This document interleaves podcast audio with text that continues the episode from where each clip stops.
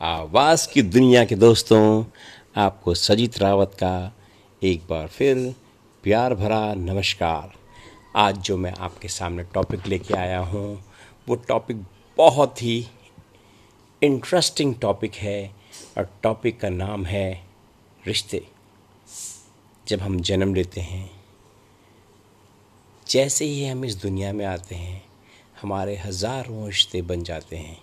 किसी के हम बेटा, बेटी, भांजा, भांजी, भतीजी, भतीजा, एकदम, वो हम चूज़ नहीं करते। पर जैसे ही हम पैदा होते हैं तो हम पैदा होते के साथ एक रिश्ता लेके आ जाते हैं। वो रिश्ता डॉक्टर के साथ भी हो सकता है नर्स के साथ भी हो सकता है, किसी भी तरह का रिश्ता हो सकता है। कोई बच्चा, अनाथ से बच्चा पैदा हो सकता है, वो भी रिश्ते बना जाता है, जैसे जैसे बड़ा होता है, परिवार के साथ रिश्ते बनाए इन रिश्तों की सूची में सबसे बड़ा रिश्ता होता है इंसान का, वो होता है अपने माता पिता के साथ।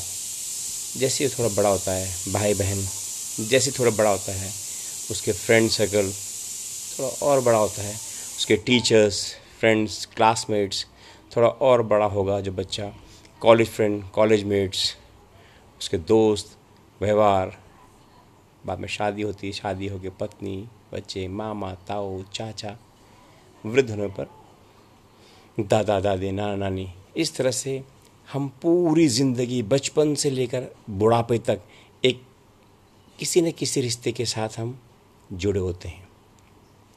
कई लोगों का अपने माँ बाप के साथ बहुत ही अच्छा रिश्ता होता है। कई लोगों का अपनी पढ़ाई के प्रति बड़ा अच्छा रिश्ता होता है। कई लोगों का अपनी नौकरी के साथ रिश्ता होता है। दोस्तों जो टॉपिक में आज मैं बात कर रहा हूँ और जिस ओर में आपको ले जाना चाहता हूँ दोस्तों, वो है आपका अपने साथ रिश्ता कैसा है?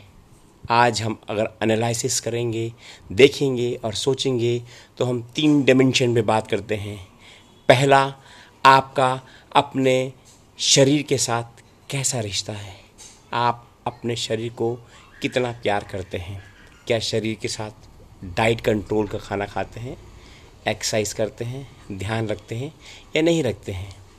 या इसके बारे में कभी सोचते ही नहीं, शरीर के बारे में।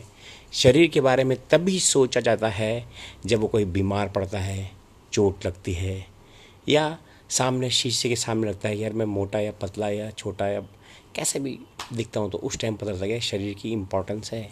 शरीर की इम्पोर्टेंस तब पता लगता है जब हम कहीं बीमार होते हैं। दूसरा रिश्ता दोस्तों, आपका अपने प्रति कैसा रिश्ता है? आपका अपना परसेप्शन कैसा है अपने प्रति? आप अपने आप को क्या सोचते हो? ये भी एक बहुत बड़ा रिश्ता है। थर्ड डायमेंशन में आता है, आपका अपने जीवन के प्रति देखने का नज़रिया क्या है? आप अपने आप को और पूरी सोसाइटी के साथ कैसा रिश्ता रखने चाहते हो? और इसी थर्ड पॉइंट के साथ एक बार ऐसा भी आता है कि हमारी फीलिंग आती ही आई मी माई मैं पैसा कमाऊँ, मैं अपना सेहत बनाऊँ, मेरे पास सक्सेस आए, सारी दुनिया का जो सब कुछ मुझे मिले, मैं। यानी कि मैं का, मैं के साथ रिश्ता। जब हम थोड़ा समझदारी की सेकंड डायमेंशन में जाते हैं तो हमें पता लगता है, या हम देखते हैं, या हम सोच सकते हैं कि जो रिश्ते हमने बनाए हैं अपने माँ, बाप, भाई, बहन, किसी के साथ भी, वो ज़्यादा इंपॉर्टेंट है, या वो रिश्ते जो मैंने अपने शरीर के साथ बनाए हैं, अपने मानसिक सोच के साथ बनाए हैं, वो इम्पोर्टेंट ज़्यादा रिश्ता है, या वो रिश्ता जो मैंने अपने परसेप्शन में बनाए हैं, वो रिश्ता, या वो रिश्ता जो मैंने अपना और अपने समाज के प्रति बनाया है।